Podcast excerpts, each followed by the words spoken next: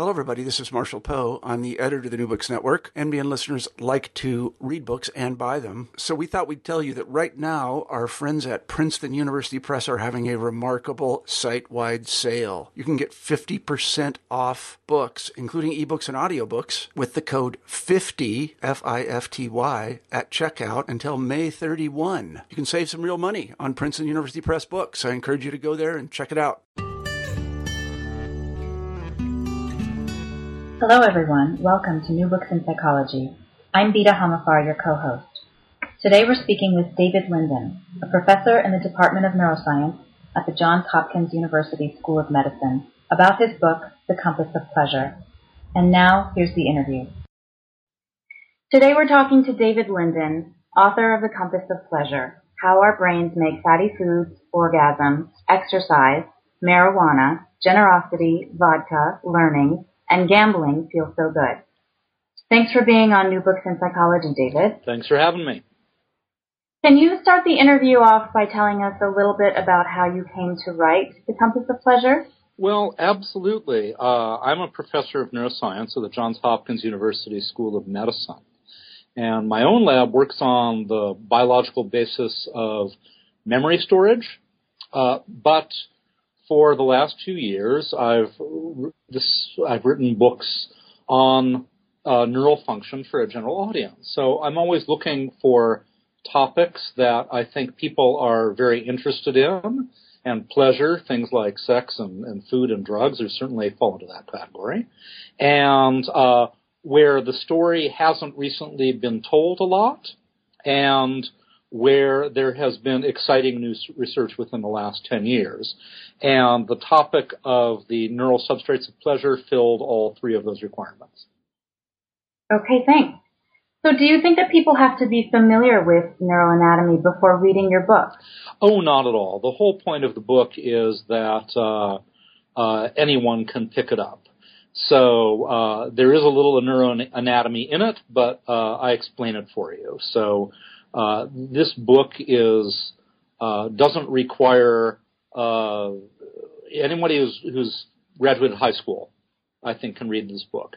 That said, it's not spoon-fed either. Uh, it, uh, it, when writing about science for a general audience, you always have to make a decision about how much technical material are you going to put in and how uh, much are you going to ask your uh, reader to work. And my, in my case, I ask my reader to work um, a bit uh, because I think a lot of what's exciting about research in pleasure actually winds up in the details, and that requires uh, learning a few factoids about uh, neuroanatomy and chemistry.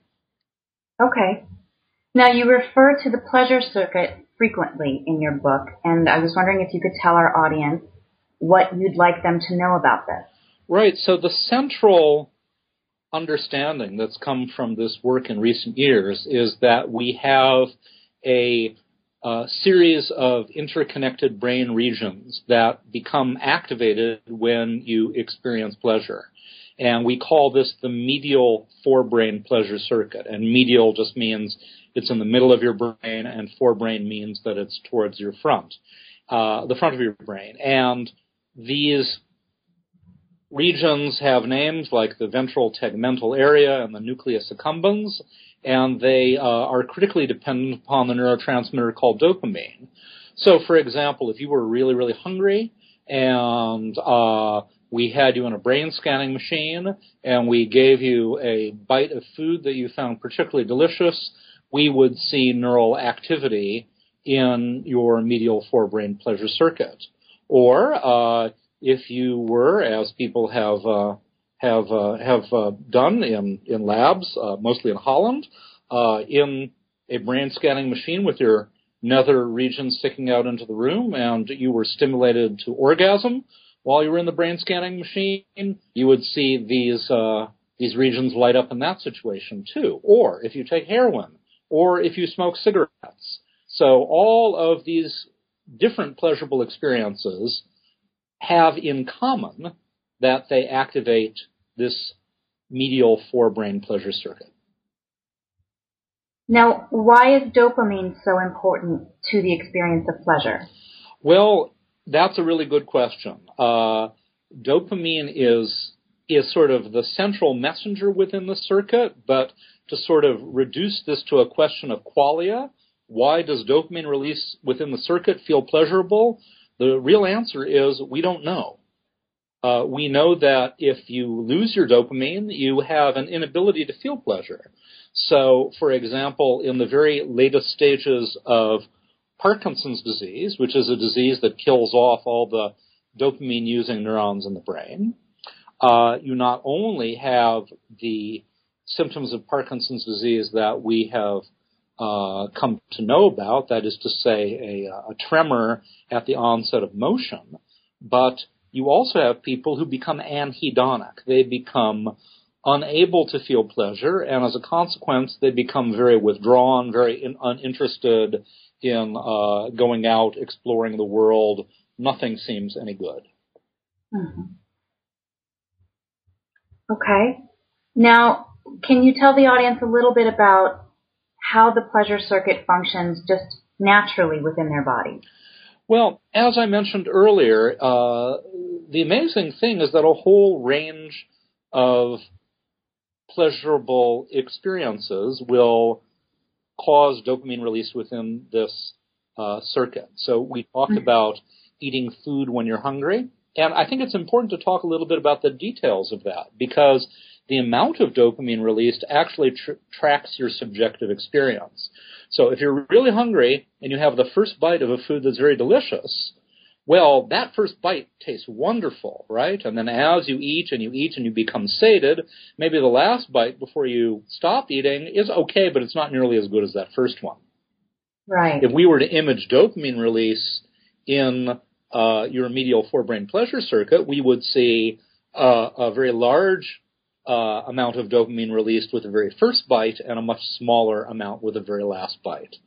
Likewise, if we give you a food you love, big signal of dopamine release. If you, we give you a food that you're rather indifferent to, a much smaller signal of dopamine release. But I think one thing that's crucial in understanding how the system works is that it's not just uh, vices that activate this pleasure circuit. It's not just things like uh, orgasm and food and drugs. It's uh, also a number of virtuous behaviors like exercise and learning and uh, meditation and uh, giving to charity.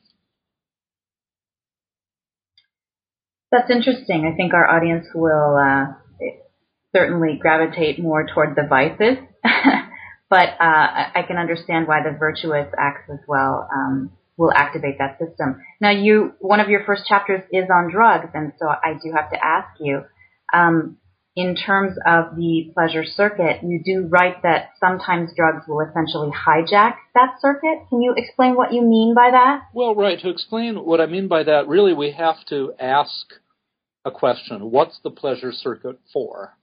And it turns out that the pleasure circuit is evolutionarily ancient. We share it with critters like frogs and lizards. We, we even share a very rudimentary form of the circuit with animals that don't have a proper brain at all, like uh, roundworms that live in the soil. So, uh, what's the circuit for? Well, it's so that eating food and drinking water and having sex will be pleasurable, so that you will be motivated to do them again and again and survive and have children and get your genes into the next generation. So it's rather straightforward evolutionarily.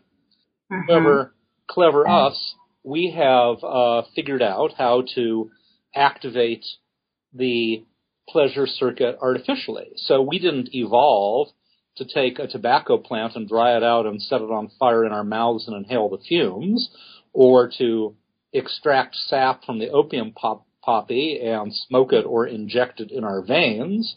Uh, nonetheless, we have all these different drugs that can activate the pleasure circuit artificially, that can hijack it. So, uh, nicotine, alcohol, cannabis, cocaine, amphetamine, heroin, all of these drugs activate the pleasure circuit. And you might begin to think, oh, I get it, all psychoactive drugs activate the pleasure circuit, because I just gave you a very long list. But that's not true. So, for example, uh, LSD does not activate the pleasure circuit. SSRI antidepressants don't activate the pleasure circuit. And as a consequence, SSRI antidepressants and LSD have no uh, risk of addiction, where uh-huh. any drug that does activate the pleasure circuit does confer some risk of addiction. And you might think, oh, okay, I get it. If it activates a really a lot of dope, uh, dopamine release, then that's a high risk of addiction, and if it activates just a little bit of dopamine release, that's a low risk. And that would be a very good guess, uh, and it wouldn't be true.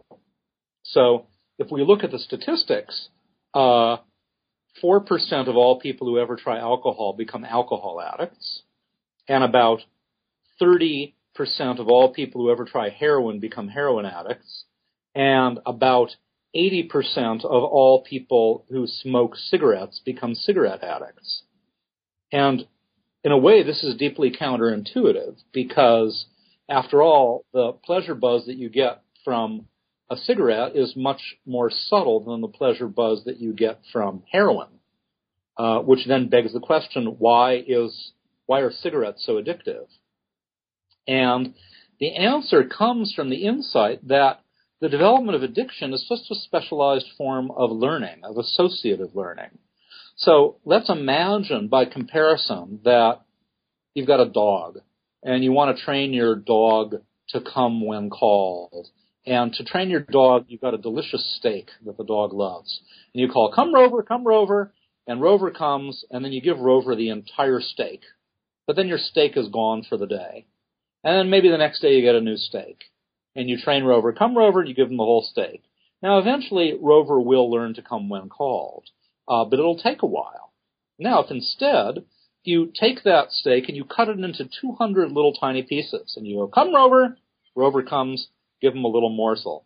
Moment later, come Rover, Rover comes, give him a little morsel. And you repeat that until all your 200 pieces of steak are gone. Well, uh, at that point, Rover has learned forever to come when called. When you uh, take heroin, you get a big pleasure boost, like one big steak, but then you're unlikely to do heroin again for another 12 to 24 hours. However, when you smoke cigarettes, if you are a pack a day smoker and you puff about 10 times per cigarette, well, you're getting 200 little pleasure buzzes. You suck the cigarette, you get a little pleasure buzz. You suck the cigarette, you get a little pleasure buzz, just like the dog got rewarded 200 times. When you are smoking cigarettes, you're doing a very good job of training your inner dog, so to speak. And that's why cigarettes are so addictive. So you make it seem like there's a dosage and a frequency component to addiction, right? There absolutely is. All right. So now moving from drug addiction to food addiction, which is another chapter of your book, why does overindulging in food feel so good? Well, I think what we have to realize here is that evolution is slow and cultures and technologies change quickly by comparison. So, uh, for most of our human evolutionary history, we lived in small hunter-gatherer groups, and we had a diet uh, that didn't have very many sweet things and didn't have very many fatty things. It didn't have very many things that were calorically dense, and where uh, intermittent famine was often a risk. And so, in that food landscape, if you encounter something sweet or something fatty, it makes a whole lot of sense to snarf it all down and pack on some weight so that you might survive the next famine, whereas the person next to you might not. Uh, of course, those ancient hardwired instincts that make fatty and sweet things so compelling for most of us don't serve us well when we live in we live in the modern first world where we have essentially unlimited access to calories. Is there a difference in the type of calories that make certain foods seem more appealing than others? Well, there are, and we don't under. There, there's some things we know, but we don't entirely know why. So, uh, for some reason, uh, foods that we crave have certain qualities. uh, things with a crunchy fried exterior and a soft interior uh, are often very craveable foods. Uh, sweet things that have contrasting flavors and textures. So, for example, ice cream with like candy bits and nuts in it, uh, for most people is much more craveable than a homogeneous ice cream that is just chocolate or just blueberry, for example. We don't understand the neurobiology of what it is that makes those things uh, more crave inducing, but you don't have to understand the neurobiology if you are a test kitchen chef at uh, TGI Fridays or the Frito Lay Corporation, and your goal is to encourage people to overeat massively. And that has been uh, the goal of the food service industry. The, the average weight of uh, someone in the United States has increased by 26 pounds between 1960 and today. And it's not because people's genes have changed. It's because the way food is marketed to people has changed. We tend to finish what's on our plate. So if you do bigger servings, we eat it up. We tend to drink what's in our bottle of soda. So if you make a giant bottle of soda, we tend to drink it up. Uh, we are well, we we are drawn in by uh, certain uh, aromas of things that are sweet and fatty, of oils cooking and uh, uh, and and sweet smells like uh, like the Cinnabon perfume blasted through airports and malls. Uh, and so, uh, in order to create craveable foods, uh, you don't actually need to understand the neurobiology. You just need to uh, to try things out. Absolutely. In your book, you write that food is more appealing sometimes when you're dieting or when you're stressed. Can you explain to the audience what you mean by that? Well, so it turns out uh, that your brain knows how much fat you have on your body. So it essentially knows your body mass index, an indicator of how much how, how much fat you're carrying. So how does your brain know this? Well, it turns out your fat cells secrete a hormone called leptin. And leptin passes into your brain and it binds leptin receptors in a part of your brain called the hypothalamus and it sets in motion a series of neural signals that uh, that control your appetite over the long term. So these aren't the kinds of signals that tell you, "Oh, I'm hungry right now for a meal," or "My stomach is full and I'm going to end a meal." They're the kinds of signals that control your overall appetite uh, over many days to weeks. And what happens is that leptin suppresses appetite and increases metabolism. So when you lose weight and your body fat goes down, you secrete less leptin, which means that your appetite goes up and your metabolism goes down. And when you gain weight and you add more fat mass, there's more leptin secreted, which means that uh, your appetite goes down and your metabolism goes up. So uh, this is uh, what we call a homeostatic system. It's kind of like the uh, um, thermostat on the furnace or the air conditioner in your home. Uh, it tends to keep people within a particular weight range. Unfortunately, uh, that weight range has been is the weight range appropriate for a food landscape that most of us in the first world no longer live in. Mm-hmm. Prevalence of obesity. And based on that explanation, uh, I think, I hope that our audience can uh, better understand how difficult weight loss, particularly in the long term, really can be. Right, it is. So it's uh, all of us are capable of modest weight loss that we can keep off forever, and almost everyone is capable of dramatic weight loss uh, that we can sustain briefly. But sustaining dramatic weight loss uh, throughout your life is a really, really challenging thing to do. You're you're fighting against your body's homeostatic system, which is just making you hungry and and slowing down your metabolism when you are below that set point. And uh, this is kind of the nasty little biological secret that the multi-billion dollar a year uh, diet industry doesn't want you to know. Certainly not. Moving on to your chapter on romantic love and sexual arousal, are brain systems involved in both of those things the same?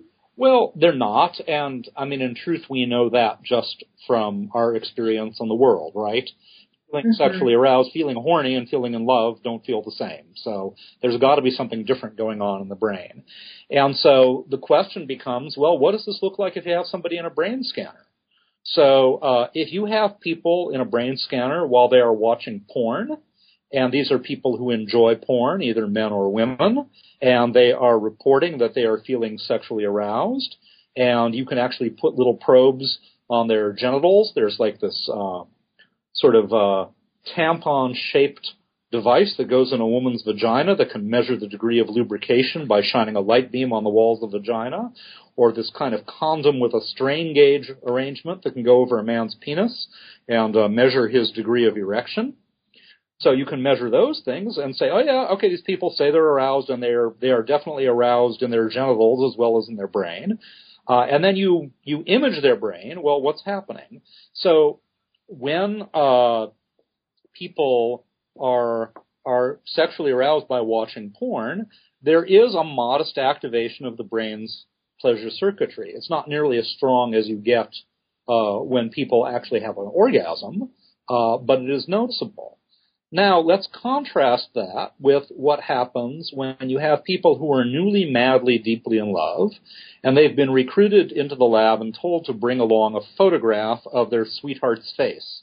And they are gazing on their sweetheart's face, these newly, madly, deeply in love folks.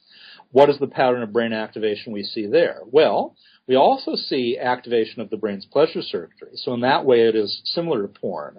But you also see a lot of other things. Uh, you actually see deactivation of brain regions that are involved in things like executive function, decision making, social evaluation. And, you know, this completely squares with what we know about being in love. When we're newly, madly, deeply in love, we're not the best judge of our beloved's character traits. We want to uh, emphasize the good and diminish the bad. I might say, oh, well, that's sore on her lip. It will, uh, it will clear up soon. And that, that thing with the police, well, that was just a misunderstanding. And, uh, uh, and, uh, I'm sure she didn't mean it when she, uh, you know, when she, uh, when she punched that child in the face, right? Because I'm, my, my, my brain systems are, are, are, are, are, are in a state to discount that information. But if you look at people watching porn, they don't have those reduction in those cognitive evaluative qualities. So in that sense, feeling horny and feeling newly, madly, deeply in love overlap, but they are nonetheless uh, distinct as well. Is there a point at which um, the frontal lobe activity in romantic love will actually increase instead of uh, be deactivated? Um, not that anyone has seen so far. Uh, okay. Uh, so by increase, you mean increase over uh, over over normal levels? No. What does happen though is if you do this experiment instead of doing it in people who are newly, madly, deeply in love, you do it with people who've been in relationships, say, for 20 years or more. And then you have them look at the picture of their beloved. Well, there's very, in 19 out of 20 of those people, they say, if you ask them, do you feel the same way about your beloved now as you did when you were first together? And 19 out of 20 people will say, nah, I don't.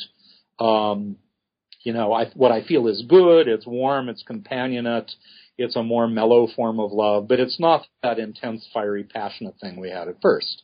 But one out of 20 people will say, yeah, it's just the same as when we were first together. It's just as intense, just as passionate. And when I hear that, I think, bullshit, bullshit, bullshit, bullshit. Much Oprah. Uh, they just want to appear a certain way.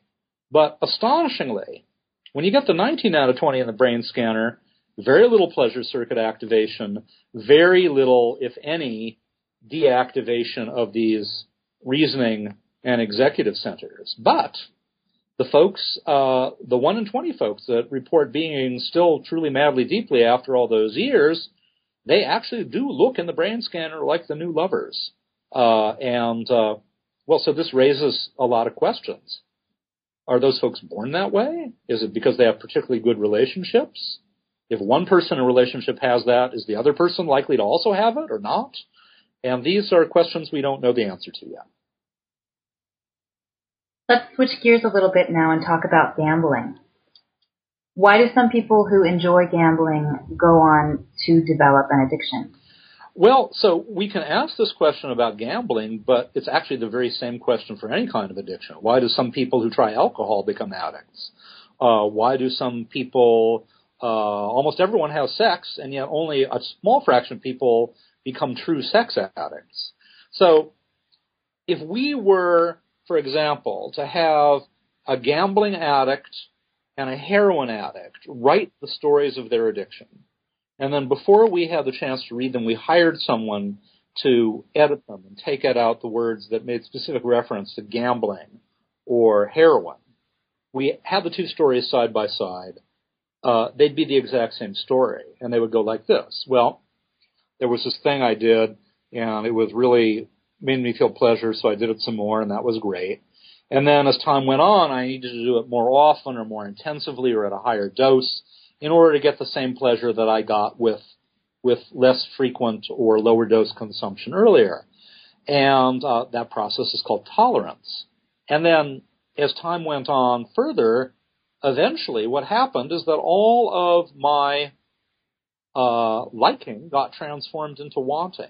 The pleasure drained away, and all that was left was the uh, desire to avoid withdrawal symptoms, the, avo- the desire to not have a panic attack, to fall asleep at night, to wake up in the morning, to function minimally in the world.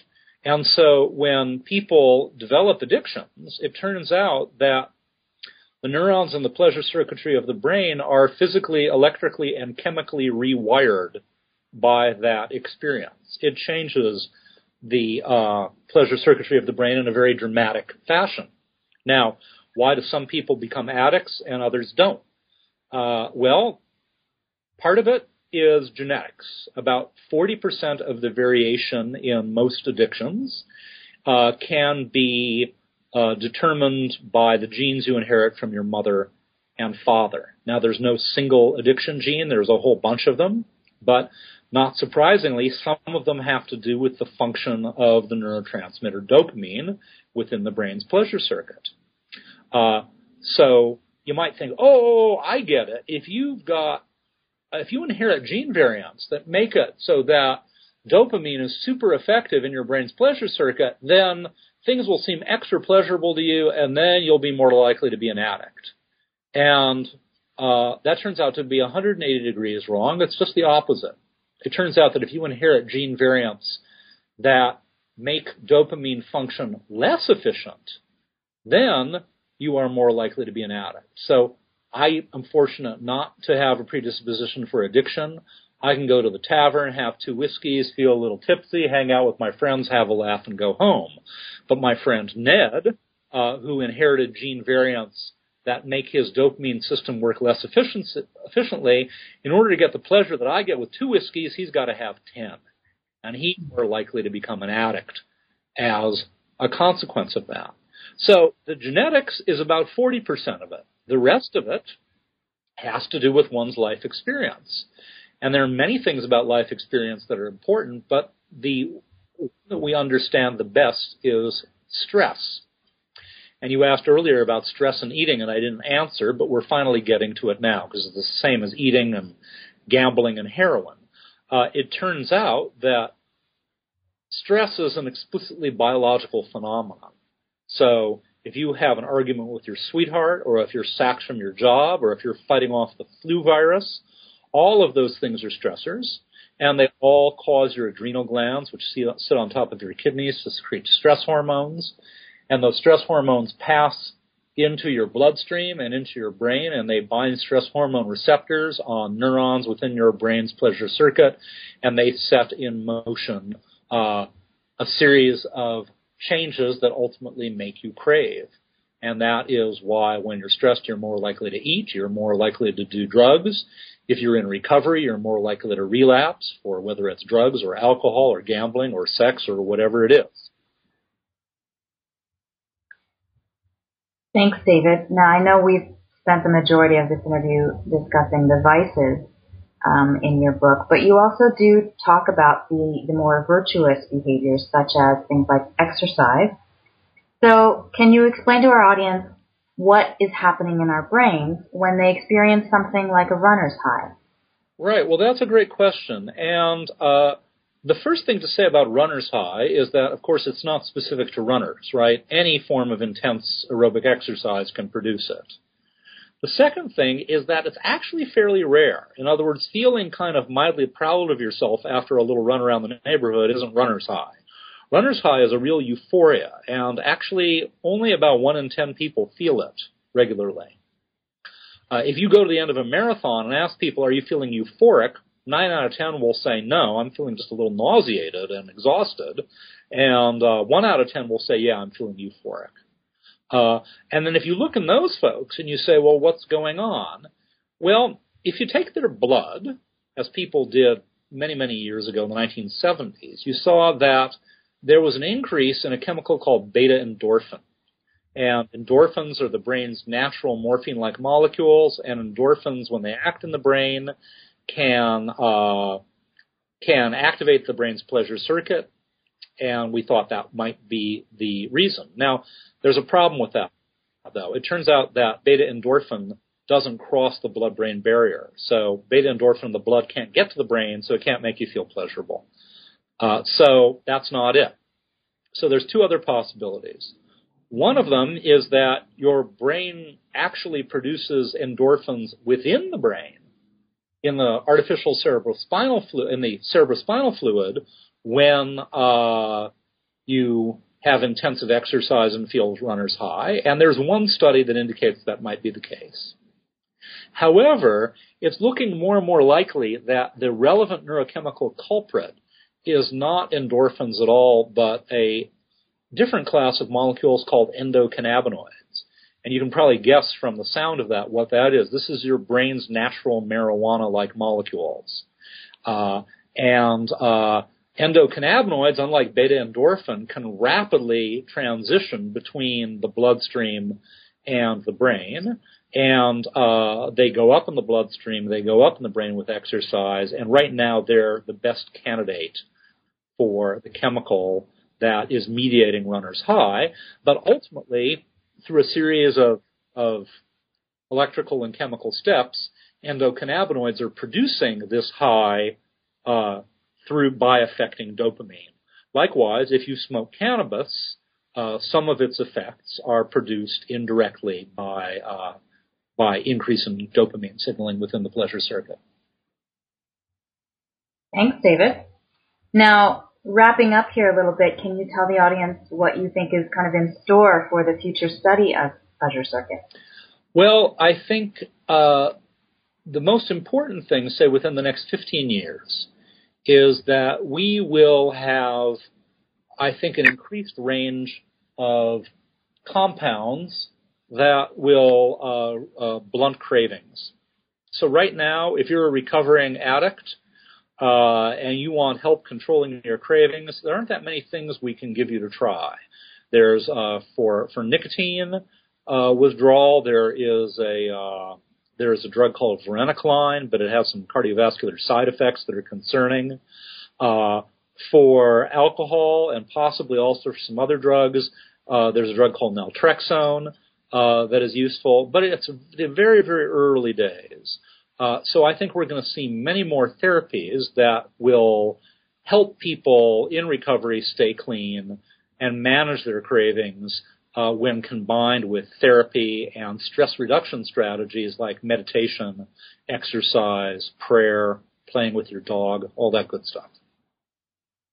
And what are you and your lab working on right now? Well, my lab doesn't work on pleasure. My lab works on uh, other things like uh, how memory is stored in the brain. So, uh, so that's uh, that's it. I'm I'm a little bit uh, uh, of an outsider here, right? So I am a brain researcher, Uh, but actually, my lab does very little work on this particular topic. I think you should think of me not as the super expert on pleasure, but rather the ambassador from the nation of neuroscience. So uh, when I talk in my book, uh, The Compass of Pleasure, I'm not putting forward the results from my own laboratory. I am evaluating and putting forward and explaining the results from many other researchers in the field. I think that's going to be good enough for our audience. David, on behalf of New Books in Psychology, I would just like to thank you for being on our show. Thanks for having me. It was fun. You've been listening to an interview with David Linden, author of The Compass of Pleasure. I'm Vida Hamafar, co-host of New Books in Psychology. Thanks for listening.